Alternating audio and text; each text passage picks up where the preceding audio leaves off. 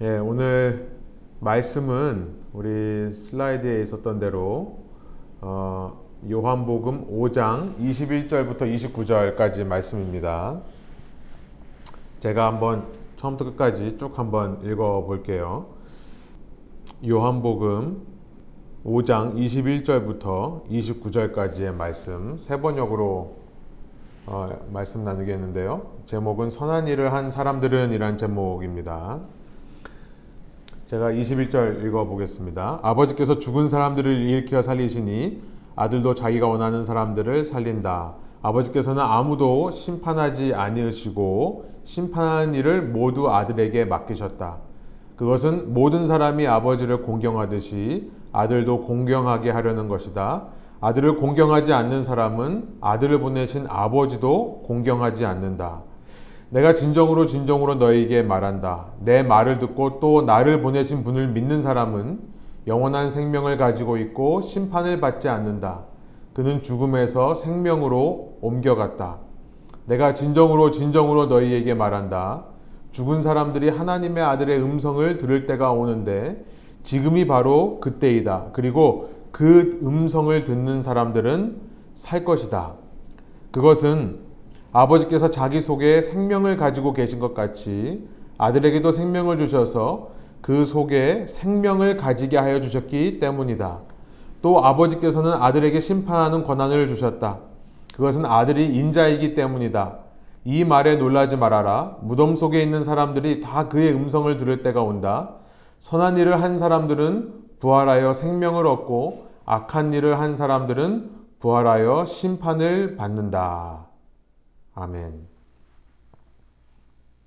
예, 우리 요한복음 5장 우리 21절부터 어, 29절까지의 말씀을 나누기 원하는데요. 그 선한 일을 한 사람들은 어, 이라는 어, 제목 29절에서 어, 나온 겁니다. 29절에 나오는 대로 선한 일을 한 사람들은 부활하여 생명을 얻고 또 악한 일을 한 사람들은 부활, 부활하여 심판을 받는다. 라고 하는 말씀을 좀 생각해 보기를 원해요. 어, 지난 시간 우리 예수님의 이 말씀을 통해서 예수님과 하늘 아버지, 성부 하나님과의 관계는 동등함이 아니다라고 말씀을 나눴죠. 이퀄러티가 아니라 어, 동역함으로 요약된다라고 말씀을 나눴습니다. 아버지와 아들과의 관계는 동등함이 아니라 동역하는 관계, cooperation 하는 관계다. 어, 동등한 존재가 아니라는 것을 다시 한번 생각해 봐요. 그 둘은 서로 다르고 차이가 있지만 그러나 본질상으로는 하나로 연합되고 하나 되어 함께 사역하신다는 거죠. 이 신비한 삼일체의 성품을 담아내는 기독교가 되어야 된다라고 지난 시간 말씀을 나누었었습니다. 우리가 사는 시대는 어, 동등함, 이퀄리티를 강조하는 시대입니다. 올 지난해에 이 Black Lives Matter라고 하는 운동이 대표하듯이 동등한 것을 너무나 좋아하고 동등한 것을 추구하는 시대입니다. 그런데 동등함이라는 것을 가만 생각해 보면 이 사회와 문화 속에서는 이 동등함이라는 것이 어떻게 보면 연합과는 반대의 개념으로 이해되는 것 같다는 생각이 듭니다. 동등함이라는 것이 연합을 위한 동등함이 아니라 오히려 연합을 거부하기 위한 동등함인 것 같다는 것입니다. 이 지난번 요한복음 성경 공부를 통해서도 한번 소개를 한 적이 있었지만 영국 출신의 인도 선교사로 어, 레슬리 뉴비긴이라는 사람이 있다라고 말씀드린 적이 있, 어요 이분은 어, 서구 문명, 그러니까 영국에서 태어나고 자랐습니다. 그런 사람이 동양권으로 와서 선교를 하면서 많은 문화 충격을 받았었습니다. 그런데 그가 35년간의 인도 사역을 마치고 다시 영국으로 되돌아왔었을 때 그가 느낀 문화 충격은 더욱더 컸다라고 지난번에 한번 소개를 했었습니다. 그는 서구 사회에 돌아와서 이 서구 사람들이 너무나 자연스럽게 생각하는 이 서구 문화, Western civilization, 그리고 서구 철학, Western philosophy가요. 이것이야말로 제3세계보다 더 이교도적인 것이라는 것을 느끼게 됩니다. 페이거니스틱 혹은 히도니스틱이라고 할 수 있는 더 제3세계 하나님을 모르는 나라보다 이 서구 문명이 더 이교도적이었더라. 그래서 그가 이렇게 말합니다. 우리 문화는 이 서구 문명권은 이교도적 유산 가운데 있는 합리주의적 요소를 통해 동등성의 이상에서부터 독립성이라는 것을 이끌어냈다. 곧 모든 면에서 동등한 자는 서로를 의존할 필요가 없으며 스스로의 힘으로 설 수 있다는 것이다. 이 서구 문명은 굉장히 동등한 것을 중요시하죠. 그리고 굉장히 개인주의적인 individualistic한 성향이 굉장히 강합니다. 근데 그 동등하다는 것에서부터 독립성이라는 것을 이끌어냈다는 것을 이는 발견합니다. 이 동등한 것이 연합을 위해 도움이 되는가? 전혀 그렇지 않다는 것을 체험하는 것입니다. 한 예를 들면 서구 문화권에서 부자 관계, 자식이 부모를 의지하고 또 부모가 자식을 의지하는 것은 사람 사이에 있어서 중요한 부분입니다. 그런데 전통적인 부자 관계가 서구 사회 속에서는 불평등과 의존성에 기초하고 있다는 이유로 인간 존엄성을 파괴하는 것으로 정제시된다는 겁니다. 좀 어렵죠. 그 사람 이 어, 레슬리 뉴긴의 말을 그대로 옮긴 겁니다. 이 전통적인 부자 관계가 서구 사회 속에서는 불평등에 의존하고 있다. 또 의존성에 기초하고 있다는 이유만으로 배척된다는 겁니다. 그러면서 인간은 존엄하기 때문에 아들과 아버지, 부모와 자녀는 동등하다라는 개념으로 말미암아 기존 부자 관계, 기존 부모 관계가 정제시되고 있다. 곧 아이들이 독립해서 한 독립된 개체로 살아가는 것이 너무나 당연한 오히려 부모가 그 자녀에게 어떤 영향을 주려고 하면 거꾸로 자녀가 어떤 부모에게 어떤 영향력을 주려고 하면 그것이 서로 배타되고 서로 어, 이 의존할 수 없는 관계 정제된다는 것이 이 서구 사회의 문명이라는 거죠. 요즘 세대를 보면 자녀들을 독립된 개체로 키워내는 것이 가장 중요한 것으로 인식하는 것 같습니다. 이것은 서구화된 교육과 서구화된 사회 세계관 때문에 그래요. 그런데 성경은 서구적 문명권에서 쓰여진 것이 아니죠. 현대 기독교는 서구 사회에서 부흥하여 기독교 세계관이 상당 부분 서구적인 세계관으로 어, 서구관의 영향을 받은 것은 사실입니다. 그러나 본래 신구약 모든 성경의 기반은 동서를 굳이 나누자면 동양적인 문화권의 기반을 둔 겁니다. 서구적인 문화권이 아니라 동양적인 문화권. 하나님께서 수많은 민족들 중에 택하신 민족은 중동에 있는 이 팔레스타인의 샘족이었어요. 그 샘족에서도 모든 사람이 아니라 아브라함이라고 하는 갈대아 우르 출신의 바벨론 출신의 한 가정을 택하신 겁니다. 그리고 그가 그 동양적인 세계관 속에서 동양적인 사고방식으로 살아갈 때 그를 하나님의 백성으로 부르셨고 그 하나 그 하나님의 백성을 부르신 가운데서 유대 지파라고 하는 이스라엘이 생겨난 것이죠. 그 유대 민족의 혈통 가운데 예수님이 이 땅에 오셨습니다. 그 이 땅에 오신 예수님께서 유대인들을 향해 이 땅에 머무실 그 동안에 유대인들을 향해 우리가 지난 시간 살펴봤듯이 19절에 말씀을 했습니다. 아들은 아버지께서 하시는 것을 보고 따라 할 뿐이요 아무것도 마음대로 할 수 없다. 아버지께서 하시는 일은 무엇이든지 아들도 그대로 한다. 이렇게 하나님과 당신과의 관계를 부자 관계로 설명한 것. 이것은 서구 문명권에서 이해되는 것이 아니라 오히려, 오히려 우리와 같은 동양인들에게 더 잘 이해가 될 것입니다. 나 혼자 살 수 있다. 또 나 혼자 잘 산다라는 생각에 갇혀 있을수록 그것은 어쩌면 이 시대에서는 능력 있는 사람의 모습일 수 있습니다. 굉장히 독립적인 독립성을 추구하는 사람처럼 보일 수 있습니다. 그래서 그런 사람들이 높은 가치로 취급받을 수 있겠습니다만 실은 성경적인 원리는 그것과는 거리가 먼 것입니다. 신앙에 있어서는 독립성을 이야기, 이야기한 적이 없, 없죠. 독립성이라고 하는 것은 이 서공명 사회에서 이교도적인 발상으로 나온 것일 수 있습니다. 성경에서 신앙을 얘기할 때 결코 한 개체가 하나님을 잘 믿는 것을 이야기한 적이 없다라고 제가 말씀을 드렸죠. 성경에서 말하는 신앙은 언제나 공동체적인 신앙인 것입니다. 구약서부터 신약의 모든 교회의 모습, 모든 민족 공동체의 모습은 혼자 개인이 하나님께 제사를 드리는 법이 없습니다. 늘 공동체에 근거하여 하나님께 예배를 드리고 공동체가 함께 주님 앞에 나오는 모습. 이스라엘의 구원이라고 하는 것은 이스라엘의 이유는 각 개인들의 구원을 말하는 것이 아니라 그런 개인들이 구원받은 개인들이 모여서 이루어진 이스라엘이라는 민족 공동체가 구원받는 것. 이것이 구약에서 말하는 구원이고요. 신약에서는 교회가 받아가는 구원을 말씀하는 겁니다.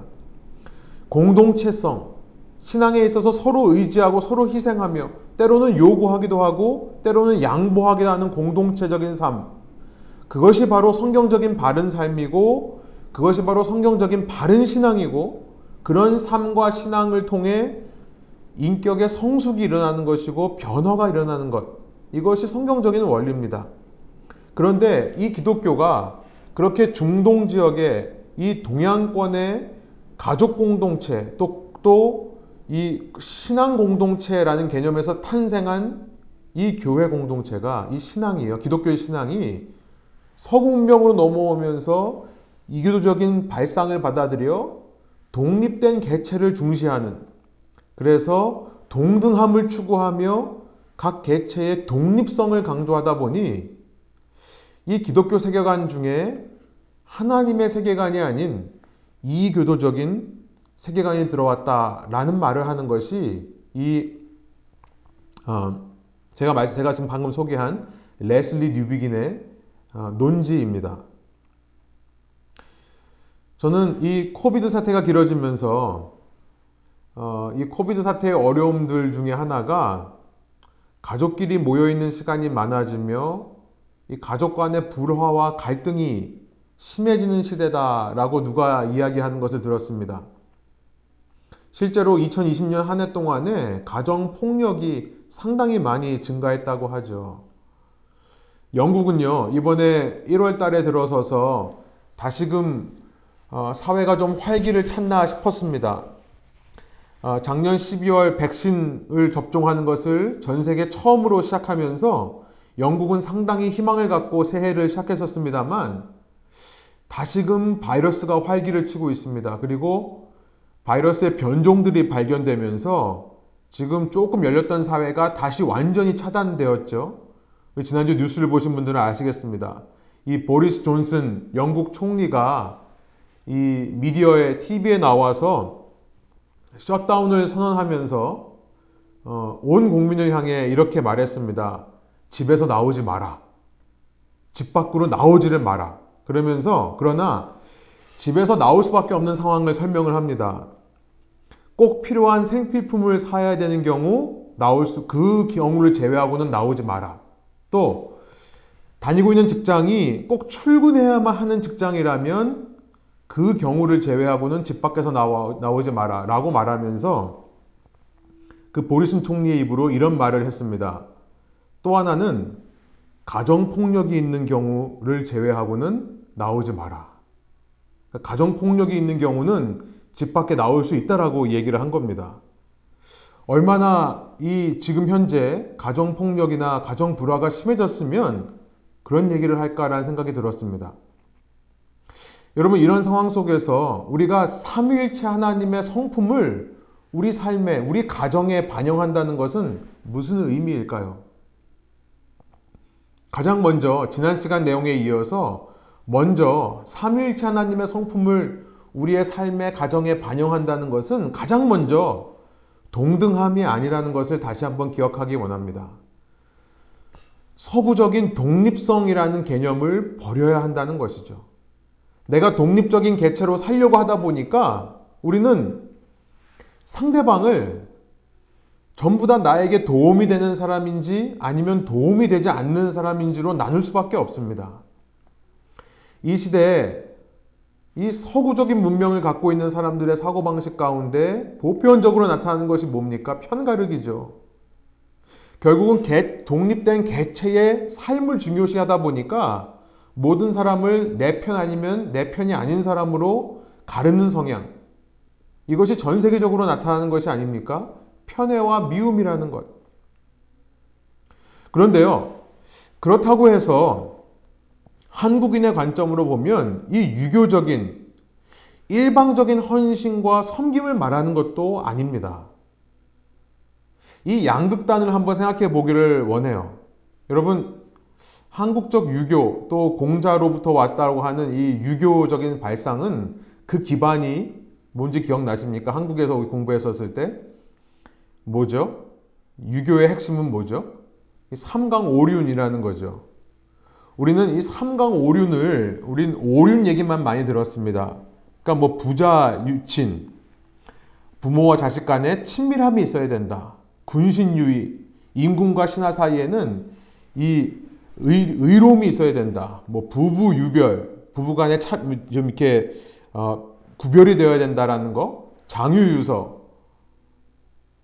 나이 먹은 사람과 아래 사람 가운데 질서가 있어야 된다. 또 부무 유신. 친구들 사이에는 신뢰가 있어야 된다. 이렇게 좋은 얘기만 들었습니다. 어, 이것은 어쩌면 굉장히 성경적인 말처럼도 들립니다. 그런데 이것은 오륜에 관한 것이고요. 그 전에 이 다섯 가지 이것은 삶의 구체적인 지침입니다. 그 전에 유교에서 말하는 이 오륜을 가능하게 하는 삼강에 대해 여러분 들어보신 적이 많이 있으십니까? 저는 이 뒤에 다섯 건은 많이 들어봤는데요. 앞에 세 가지는 별로 들어보지를 못한 것 같아요. 삼강이 뭔 줄 아세요? 이 유교는요, 오륜을 말하기 전에 삼강을 얘기합니다. 삼강이 이 강이라는 말이 그물의 굵은 줄입니다. 그러니까 오류는 좀더 잔이 그물을 말하면 이것은 줄기를 말하는 거죠. 삼강이라고 하는 것이 뿌리가 되는데요. 삼강은 이겁니다. 군위신강. 왕이 신하를 지배하는 것이 첫째의 뿌리라는 거죠. 부위부강. 남편이 아내를 다스리는 것이 첫 번째, 두 번째 뿌리라는 겁니다. 부위자강, 부모가 자식을 다스리는 것이 세 번째 뿌리라는 것이죠. 오륜이라는 행동 양식의 큰 줄기가 되는 원리, 이 유교에 있어서 마치 삼일체와 같은 가장 중요한 세 가지 원리가 왕이 신하를 다스리는 게 근본이고 남편이 아내를 부모가 자식을 다스리는 것이 근본이다. 어, 우리가 공동체를 얘기할 때 어쩌면 한국 사람들 속에 이런 또 질서의식, 권위주의가 또 숨어져 있기 때문에 우리는 더 서구적인 문명을 받아들여서 더 개체의 중요성을 발을, 어, 이렇게 중요시하는 대로 더 빨리 이 사회가, 한국 사회가 왔는지도 모르겠습니다. 여러분, 기독교의 삼위일체는 전혀 이런 구조가 아닙니다. 기독교의 삼위일체는 아버지가 위고 아들이 아래인 이런 상하 관계가 아니라요. 아버지와 아들이 서로 독립된 개체가 아니고 하나인데요. 그 가운데서 서로 맡기고 서로 섬기고 서로 동역하는 동등한 관계라는 것을 이야기를 합니다. 그러니까 우리가 삼위일체 하나님의 성품을 우리 삶에 우리 가정에 반영한다고 했을 때는 우리가 다 독립적인 개체라고 말하는 것도 아니고요. 그러나 반대로 우리 가운데 이렇게 상하 구조 질서가 있다는 것을 말하는 것도 아니라는 사실을 깨달아야 되는 겁니다. 오늘 보면 21절부터 다시 보니까요. 아버지와 아들이 그렇게 동등한 관계만이 아니라 동역하는 관계라는 것을 얘기하고 있습니다. 아버지께서 죽은 사람을 이렇게 세워 살리시니 아들도 자기가 원하는 사람을 살리신다. 아버지와 아들이 서로 맡기고 서로 섬기는 동역의 관계입니다. 아버지께서는 아무도 심판하지 않으시고 판, 심판하는 일을 모두 아들에게 맡기신 겁니다. 그것은 아버지를 사람들이 공경하듯이 아들도 공경받게 하시기 위해서다. 이 삼일치, 삼일체 교리를 믿는다는 것은요, 우리 삶에 적용해 보면 가정에서, 사회에서 우리는 각자의 위치가 다릅니다. 누구는 지도자고, 누구는 추종자고, 누구는 부모고, 누구는 자식이고, 누구는 남편이고, 누구는 아내가 되는 것이죠. 자기의 위치가 다 다르지만 내 위치를 다른 사람보다 높은지 낮은지를 얘기할 것이 아니라 자신의 위치에서 남을 다스리려고 하고 남에게 섬김을 강요하려는 게 아니라 그 위치에서 삼위일체 하나님처럼 서로를 향해 먼저 사랑하고 섬길 수 있는 것. 먼저 참고 기다려주고 사랑해 줄 수 있는 것. 상대가 그렇게 하면 나도 해주겠다라는 식이 아니라 이 말씀을 듣고 적용할 것은 먼저 나 자신입니다. 나는 과연 삼일째 하나님의 성품을 나의 삶에, 나의 인간관계에, 나의 가정에 드러내고 있는가? 이것이 오늘 본문을 통해 우리가 다시 한번 짚어봐야 될 사실이라는 거예요. 이 예수님의 말씀을 듣고 그렇게 예수님을 통해 하나님의 하나님을 믿게 되는 사람들에게는 생명력의 역사가 있다라고 예수님께서 24절 이어서 말씀하십니다. 내가 진정으로 진정으로 너에게 말한다. 내 말을 듣고 또 나를 보내신 분을 믿는 사람은 영원한 생명을 가지고 있고 심판을 받지 않는다. 그는 죽음에서 생명으로 옮겨갔다. 그런데 이 생명으로 옮겨갔다라는 것은 먼 미래에 주님께서 다시 오실 때 우리가 영생을 얻게 될 그것만을 얘기하는 것이 아닙니다. 25절의 말씀을 다시 한번 읽어보면요. 내가 진정으로 진정으로 너에게 말한다. 죽은 사람들이 하나님의 아들의 음성을 들을 때가 오는데 지금이 바로 그때이다. 그리고 그 음성을 듣는 사람들은 살 것이다. 지금 예수님이 무슨 말씀을 하시는 겁니까? 영원한 생명과 심판이라는 것은 먼 미래에 이루어질, 장차 이루어질 일이 아니라 예수님의 말씀을 듣고 그 예수님의 말씀을 통해 하나님을 믿게 된 자들이 현재 경험하는 생명력이라는 것을 말씀하고 있는 거죠. 그 아버지 속에 있는 생명력이 어, 나에게 이루어 어, 나에게 전달되는데 26절입니다. 그 아버지에 있는 생명력이 예수님 안에도 있고 그 예수님을 말씀을 듣고 아버지를 믿는 사람들에게 그 생명력이 전해지는 겁니다. 조이라고 하는 조에이라고 하는 영원한 생명력. 그런데 그것은 지금부터 받는 거죠. 예수님을 믿는 순간부터 그 생명력을 받아서 그의 삶이 죽음에서 생명으로 옮겨진 상태가 지속된다라는 것이 24절의 의미예요. 생명으로 옮겨갔다라는 것은 현재 분사입니다. 현재 어, present perfect의 의미가 있어요. 현재 완료죠. 그때부터 시작해서 지금까지 계속해서 나는 생명으로 옮겨간 삶을 사게 된다라는 의미입니다. 먼 미래가 아니라 예수님을 믿고 하나님을 믿은 그 순간부터 이런 생명의 역사가 일어난다는 거예요. 그래서 내 본성대로, 내 성향대로 이 악과 죄를 뿜어내는 죽음에 관한 일들이 내 삶에 이루어지는 것이 아니라 그 생명력으로 말미암아 서로를 섬기며 선신하고 사랑하고 무엇보다 오래 참는 그 사랑에 관한 생명의 일들이 내 삶에 일어난다는 것을 지금 말씀하고 계시는 겁니다. 이것이 삼일체 하나님의 성품을 닮아가는 자들의 특징이라는 거예요. 그래서 에베소서는 그렇게 옛 자아를 벗어버리고 그리스도 안에서 새로운 자아를 입으라라고 에베소서 4장에서 말씀한 이후에 그 새로운 자아를 입을 때 모든 악독과 격정과 분노와 소란과 욕설은 모든 악의와 함께 내버리게 된다는 것을 말합니다. 그러면서 그 생명력으로 말미암아 삼일체 하나님의 생명력이 나에게 전해질 때 우리는 서로 지위 고하를 막론하고 서로 누가 높으냐 누가 섬겨야 될 자리에 있냐를 따지는 것이 아니라 서로 친절하게 대하고 불쌍히 여기며 하나님께서 그리스도 안에서 여러분을 용서한 것 같이 서로를 용서하게 된다는 것을 말씀하고 있는 것입니다. 부위, 부강의 논리가 아닙니다. 남편이 여자를 다스리는 것이 근본이다라고 말하는 것이 아니라요. 그리스도께서 교회를 위해 자기 자신을 내어준 것처럼 남자가 아내를 그리스도가 교회를 사랑하듯이 사랑하는 것이고요. 아내도 그 주님을 존경하고 복종하는 것처럼 이 교회가 주님께 그리스도께 복종하는 것처럼 아내도 자기 남편을 존중하는 것. 이것이 삼일체 하나님의 성품을 이어받은 사람의 삶, 가정의 모습이라는 겁니다. 부위 자강이 아닙니다. 부모가 자식을 다스리는 것이 근본이 아니라 서로 주님의 기준으로 섬기는 거죠. 자녀가 부모를 섬기는 일은 너무나 당연하고 옳은 일이라고 말하고 있습니다.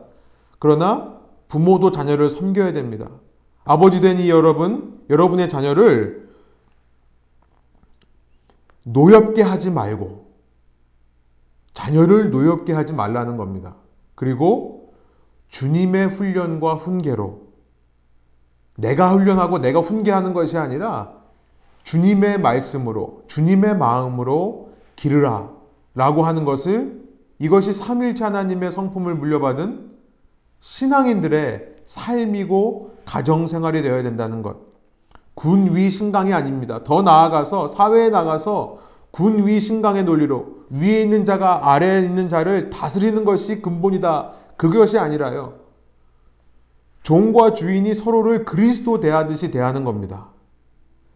그리스도가 대하듯이 서로에게 행하는 거죠. 에베소 6장 5절부터 9절에 보면 5절과 9절에 보면 종이 있는 사람들은 그 상전을 그리스도께 하듯이 대하고 상전들은 주인들은 주님 주님께서 살아계심을 의식하며 주님께서 사람을 대하신 것처럼 대해, 그 종들을 대해야 된다는 것.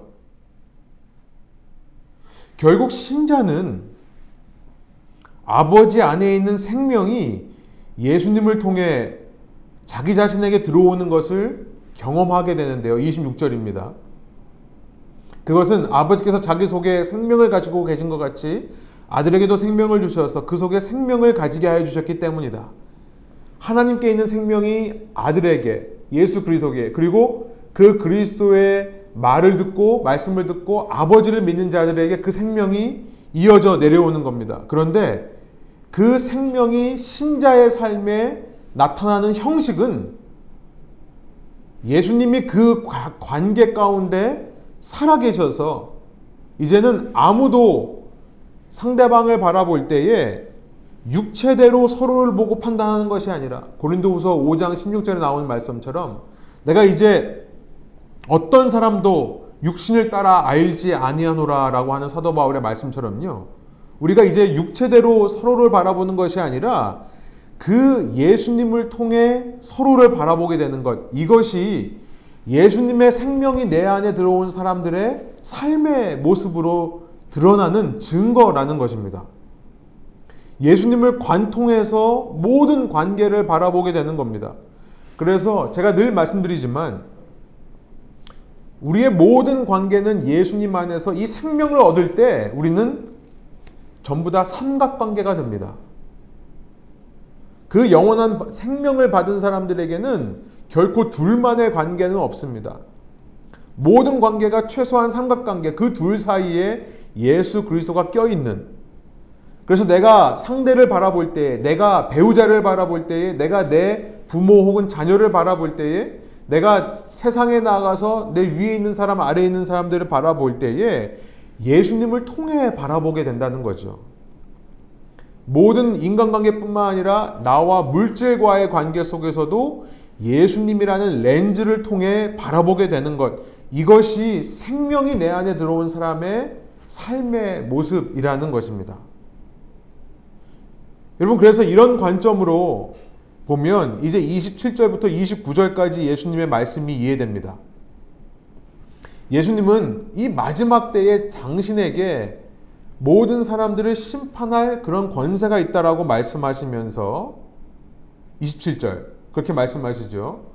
아버지로부터 받은 심판하는 권세가 인자에게 아들인 인자에게 있다. 이 인자라는 표현은 다니엘서 7장 14절의 표현입니다. 다니엘서의 환상에서 그 짐승들의 왕국이 어, 판을 흠을 어, 힘을 얻어서 판을 치다가 그 하나님이 정하신 때에 인자에 의해서 심판당하는 모습. 그 심판주로 오시는 분이 Son of Man, 인자입니다. 당신이 그 다니엘서에서 말하는 인자라는 것을 말씀하시면서 그때를 재림의 시기를 말씀하십니다. 이것은 현재를 말하는 것이 아니라 장차 올 그때를 말하는 겁니다. 무덤 속에 있는 자들이 다 그의 음성을 들을 때가 오는데 선한 일을 한 사람들은 부활하여 생명을 얻고 악한 일을 한 사람들은 부활하여 심판을 받는다.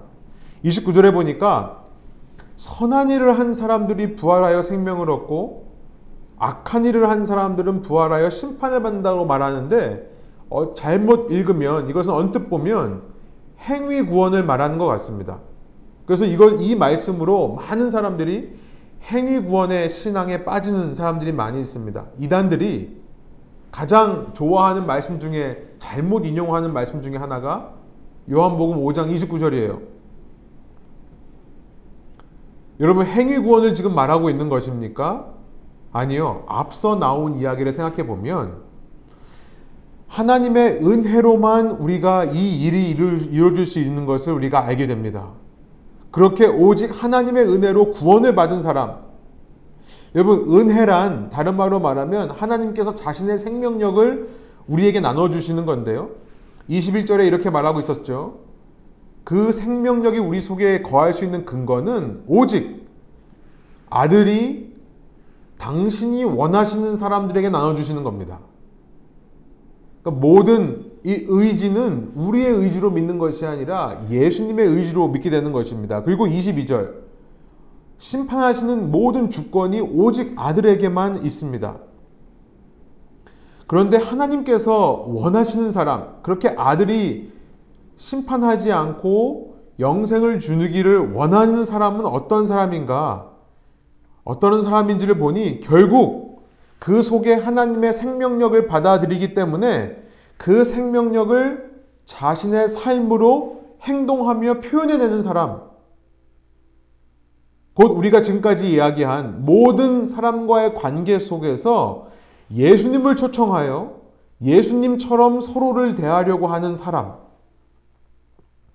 그 사람이야말로 이 생명력을 받은 사람이고요. 여러분, 그 생명력을 받은 사람에게 그런 예수님을 모든 관계에 초청하는 행위가 당연히 따라오지 않겠습니까? 그래서 29절에 그 은혜를 받은 사람은 선한 일을 할 수밖에 없다는 것을 얘기하는 것이고요. 그렇게 모든 관계 속에서 예수님을 초청하여 그 예수의 생명력을 드러내는 삶을 살기 때문에 그 예수님 다시 오실 때 부활하여 생명으로 나오게 된다라는 의미가 되는 것입니다. 결국 행위라는 것은 구원의 필수 조건이 아니라 필수 결과라는 것을 깨닫게 되는 것입니다. 반대로 하나님께서 원하지 않는 사람은 어떤 사람인가? 그 생명을 모르는 사람이고요. 그 생명력이 존재할 수 있다는 가능성에 대해 무지한 사람이고요. 혹은 그 생명력을 받았다라고 하면서도 그 삶 속에서 모든 관계 속에 예수를 초청하지 않는 사람. 그래서 예수의 생명력이 내 모든 관계 속에 드러나지 않는 사람. 내 삶에 선한 열매가 맺혀가지 않는 사람이겠습니다. 겉으로는 크리스천이라고 하지만 크리스천 같은 모습이 나타나지를 않는 거죠. 받은 대로 갚아주려고 하는 겁니다. 자신의 실수나 자신의 패배를 인정하지 못하고 끝까지 사람들을 선동하는 사람. 그런 사람은 자신의 악한 행위를 통해 자신 안에 생명력이 없음을 드러낼 뿐입니다. 예, 소원학교로는요, 우리의 삶을 통해 하나님과 예수 그리스도 주님 안에 있는 생명이 드러나는 삶을 살기를 원합니다. 그것은 나의 삶의 모든 관계에 주님을 초청하고 모든 사람들을 주님이라는 렌즈를 통해 바라보며 이 땅에 있는 모든 창조물들을 주님이라는 렌즈를 통해 바라보는 노력일 것입니다. 나의 권리만을 주장하는 것, 나의 손익 계산만을 하는 것, 나의 보상을 말하기 전에 주님이라는 창을 통해 내 속에 무엇이 들어있는가를 집중해 볼 수 있는 사람, 그리고 상대를 바라볼 때 내 눈에 있는 들보를 가지고 상대의 티끌을 바라보는 것이 아니라 내가 원하는 사람, 원하지 않는 사람들을 독립적인 개체로서 철저하게 편가르기 하는 것이 아니라 예수님의 시선으로 바라보고 주님을 대하듯이 대할 수 있는 사람. 여러분, 이것이 오늘 우리에게 요구하시는 영적 성숙의 훈련이 아닐까 생각을 해봅니다. 이것이 어쩌면 이 코비드 기간 동안에 그 신앙을 드러낼 수 있는 기회로 하나님께서 우리에게 이런 상황을 허락하신 것은 아닌가 생각까지 들게 되는 것입니다. 여러분, 마지막으로요, 한 가지만 더 나누기 원하는 것이 있습니다. 앞서 말씀드린 아브라함의 이야기인데요. 이 구약의 시작을 가만히 생각해 보면 생각할수록 놀라운 것은 뭐냐면 하나님은 이 중동에 있는 한 가정의 역사를 통해 인류 전체의 구원의 역사를 쓰셨다는 것이 참 놀랍습니다. 성경 전체에 흐르고 있는 이 큰 이야기가 있습니다. 메타 내러티브라고 하는 큰 이야기. 그것은 창조와 타락, 구속과 회복이라는 큰 이야기입니다. 온 세계가 창조되고 계시록에서 온 세상이 다시 회복되는 이 큰 이야기를 하시는데 그 광대하고도 넓은 이야기를 하나님께서는 한 가정의 이야기로부터 시작했다는 사실이 참 놀랍습니다.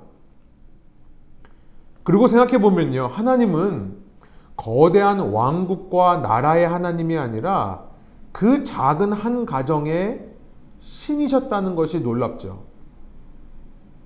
이 종교를 연구하는 사람들이 종교를 연구하고 또 고고학을 연구하시는 분들이 고고학을 연구하면서 놀라고 놀라는 사실이 하나 있습니다.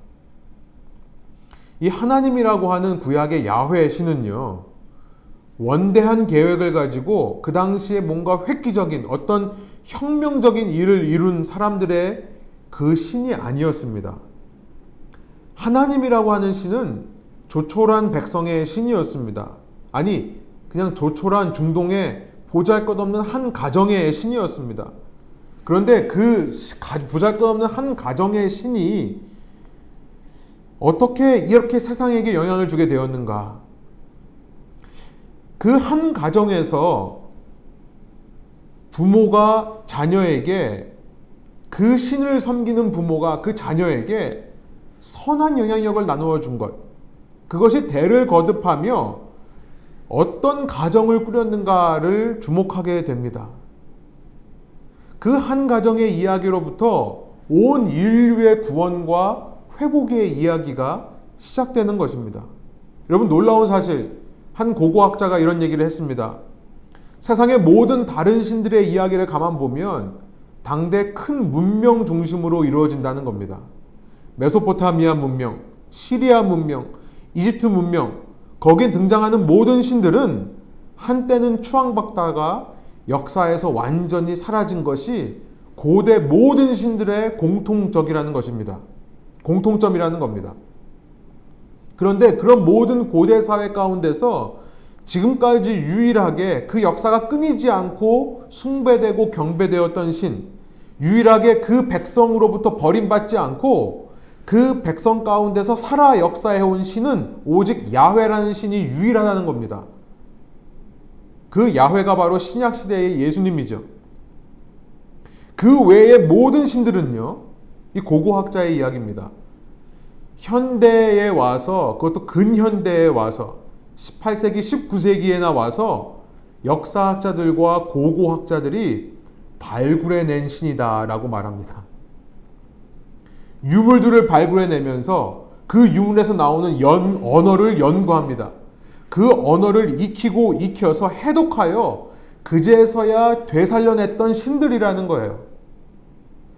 지구상에 존재했던 고대의 신들 가운데 전부 다 잊혀졌지만 후대 사람들에 의해 발굴된 신이 아닌 고대로부터 지금까지 변함없이 그 신의 백성 가운데 사람들의 기억 가운데 기억되었다 왔던 그 백성에 의해서 계속해서 예배를 받아왔던 유일한 신은 야훼인데요. 여러분 그 야훼가 저는 그 얘기를 들으면서 이런 생각이 들었습니다. 그것이 놀라운 이유는 그 야훼가 바로 가정의 신이었기 때문이라는 사실이라는 거예요. 가정의 신이었기 때문이다. 놀라운 일을 이룩한 큰 업적을 세운 거대한 문명과 거대한 국가의 신이 아니라 한 가정의 신이었다는 사실. 여러분 이것이 무슨 우리의 신앙에 대해 어떤 점을 시사, 시사할까요? 그 삼일체 하나님을 믿는 우리에게 어떤 도전을 줄까요? 오늘 내가 우리 가정에서 이 하나님을 믿고 그 예수님의 음성을 듣고 그 생명력이 내 속에 살아 움직여서 그 생명력으로 말미암아 이 가정에서부터 우리 가정에 주어진 이 형제 자매들, 지체들을 예수의 생명력으로 서로 대할 때 그 영향력은 분명 세상 사람들의 눈에 띄는 혁명과도 같은 인류의 역사를 송두리째 뒤바꾸는 놀라운 일로 다가오지는 않을 것이지만요. 그러나 그 작은 영향력이야말로 수천 년 나 같은 신앙인들에 의해 지속될 수 있는 영향력이라는 사실을 깨닫기 원하는 것입니다. 더 나아가 나의 대인 관계에서 우리 교회에서 내가 주님의 생명력으로 가지고 행하는 그 선한 일들은 크게 드러나지 않고 역사 가운데 주목을 받지 못한다 하더라도 수천 년간 지속될 수 있는 신앙이라는 사실. 여러분, 이 가랑비에 옷 젖는다고요? 그렇게 눈에 띄지는 않지만 계속해서 수천 년간 이어지는 것이 가장 위대한 힘이 아니겠습니까? 이 기독교라고 하는 현대의 이 놀라운 정말 세상에 가장 큰 종교가 되어버린 이 기독교라는 것은 서구 문명의 이런 발전과 발전을 통해 급속하게 성장한 것이 아닙니다. 이 기독교라는 것은 그렇게 한 가정에서부터 주님의 성품을 담기 위해 삼위일체의 주님의 모습을 담아내기 위해 애썼던 그런 신앙인들의 삶의 모습에 연결되고 연결된 그래서 이루어진 능력이라는 것을 생각해 보기로 합니다. 오늘 내가 헌신하는 것 그것은 작아 보일 수 있지만 그런 나를 통해 수천 년간 지속되어 온 참 신앙의 명맥이 다음 시대로 앞으로의 세대에게도 이어질 수 있음을 믿고 소망하는 우리 되기를 원합니다. 아무도 알아주지 않는 것 같지만 그것이 주님 안에서는 명예로운 일이고 귀한 일을 임을 꼭 기억하셔서 우리 이 시기에 나부터 주님의 성품을 담아내기 위해 노력하는 그런 모든 관계 속에 주님을 초청하고 주님을 통해 서로를 바라보고 세상을 바라볼 수 있는 그 생명의 역사를 써내려가는 저와 여러분 되시기를 소원합니다. 함께 기도하겠습니다. 하나님, 어, 고대의 신들 가운데 세상, 세상 사람들이 만들어냈던 모든 신들은 한때 있다가 그 문명과 함께 전부 다 사라져 버렸습니다. 아니, 한 문명 안에서도 버려진 신들이 너무나 많이 있습니다. 이 세상에 존재하는 고대의 신들은 전부 인간들이 발굴해낸, 학자들이 발굴해낸 신이었다는 사실을 다시 한번 깨닫게 해주시니 감사합니다. 주님은 한 가정의 신이셨는데 그 가정을 이루는 사람들이 주님의 성품으로 신실하게 이 땅을 살아온 결과 수천 년이 지난 지금까지도 그 명맥을 유지하고 있다는 사실, 주님 기독교의 부흥과 기독교의 역사는 능력 있는 사람들, 그렇게 어, 한 독립된 개체로서 위대한 성과를 이루어낸 그런 개인들에 의해 이 시대에 이런 영향력을 발휘한 것이 아니라 눈에는 보이지 않을 수 있지만 자신의 자리에서 주님의 성품을 담아내기 위해 끊임없이 노력했던 그런 신앙인들 공동체에 의해 연결되어 이제까지 왔음을 다시 한번 생각합니다. 우리의 미래를 생각할 때 오늘 우리가 주님의 성품을 담아내기 위해 노력하고 섬기며 희생하는 이 모든 것들이 결코 의미 없는 것이 아니라 주님 안에서 귀한 열매로 이어져 갈 것임을 믿으며 주님 다시 한번 주님의 그 놀라운 생명을 받은 자로서 모든 관계 속에 주님을 초청할 수 있는 저희들 될 수 있도록 인도하여 주옵소서. 우리의 삶에 정말로 이 삼위일체 하나님의 놀라운 성품과 신비를 담아낼 수 있는 저희 각 사람 되게 하여 주옵소서. 감사드리며 예수 그리스도의 이름으로 기도합니다. 아멘.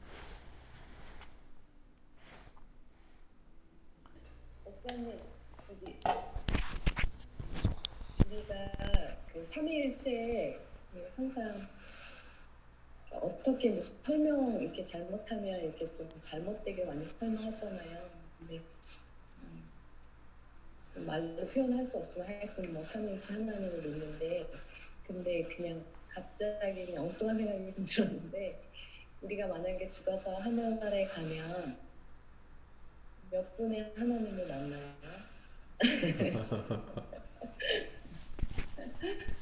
어떤 하나님을 만나는 건가요? 어떤 분이 계신 거죠? 굉장히 어려운 질문을 하셨네요.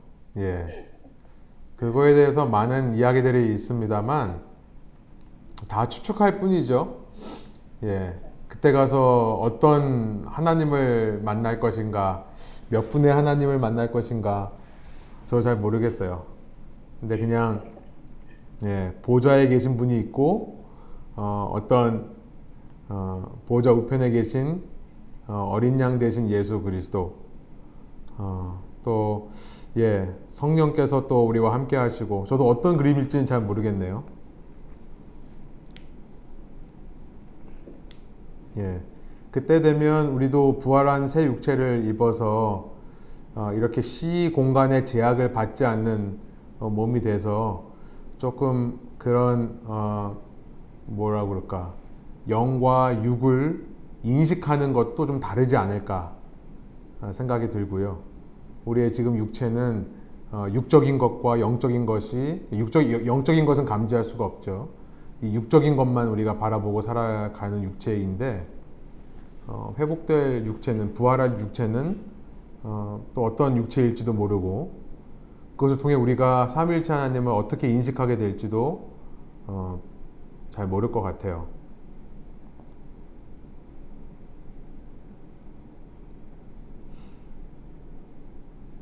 근데 이제 삼일체 교리 이제 늘 얘기를 할 때 어, 이렇게 좀 어려운 질문을 받으시면 늘 결론으로 돌아갈 것은 그냥 삼일체 교리라고 만든 것으로 돌아가시면 됩니다. 그러니까 삼일체 교리는 정의를 하면 어, 하나님은 한 분이시고 그러나 한 분이신 하나님께 세 가지 위격, 그러니까 personhood. 우리가 인간이기 때문에 우리 인간에게 인식되는 세 가지 어, 이 위격이 있으신데 personhood가 있으신데 그것은 아버지고 아들이고 성령이다. 이 그다음에 이어집니다. 이 삼일체 정의가 이 세 가지는 아, 하나로 연합되지도 않고 그렇다고 이 하나가 셋으로 나뉘지도 않는다. 이거 어렵죠. 이 셋이 하나로 되는 것도 아니고요. 그렇다고 분리 혹은 분할되지도 않습니다. 분리라는 것은 이 아버지와 아들과 성령이 따로따로 이렇게 분리되는 것을 말하고 분할이라고 하는 것은 그냥 이렇게 어, 예, 분할이라고 하는 것은 이렇게 어떤 그냥 개체가 나뉘는 게 아니라 어떤 것이 섞여, 섞인 것이 이렇게 풀어지는. 그러니까 신성이 세 가지 세 하나님의 신성은 하나님으로 동일한데 그 신성을 가지고 계신 세 분이 하나가 그냥 되는 것이 아니라 그것이 그냥 분리도 안 되고 분할도 안 되고 그러니까 분할은 어, 우리가 분리는 예를 들어서 이 귤을 요즘 오렌지 많이 먹잖아요. 오렌지를 깔 때 오렌지 하나 하나씩 하는 것을 분리라고 한다면 개체가 독립되는 거라고 얘기한다면 분할은 그 귤을 이렇게 이렇게 자르는 거죠. 가로로 자르는 것. 그렇게 성품이 어떻게 나눠지지도 않는다라는 얘기를 하는 거예요. 그래서 그것이 삼위일체 정의이기 때문에 어, 우리가 어, 나중에 영원한 하나님 나라에 들어갔을 때 그때 우리 눈에 보이는 하나님이 한 분이라고도 말할 수 없는 거고 그렇다고 세 분이라고 말할 수도 없는 거고 그렇죠? 예. 어렵습니다. 네, 이제 삼위일체 하나님을 계시하신 그 여러 가지 이유 중에 하나가 있겠지만 저는 오늘 이제 말씀을 통해서 그 부분을 좀 살펴봤던 것 같아요. 이것이 이 세 분이 독립적인 개체가 아니고 그렇다고 동시에 어떤 어, 상하 관계에 있는 그런 그러니까 동등한 위치도 아니고 그렇다고 수직과 수평 이렇게 수직적인 관계도 아니라는 점.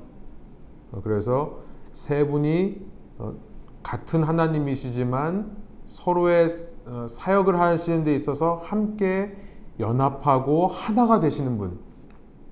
그러니까 동등함이 아니라 사실은 일치함, 연합함, 하나됨으로 아마 설명을 해야 될 것 같습니다. 그러니까 하나로 합쳐지는 게 아니라 연합한다는 의미. 예, 그런 의미에서 우리의 모든 관계들이 어, 그렇게 밸런스를 이루어야 된다는 말씀을 드린 것 같아요.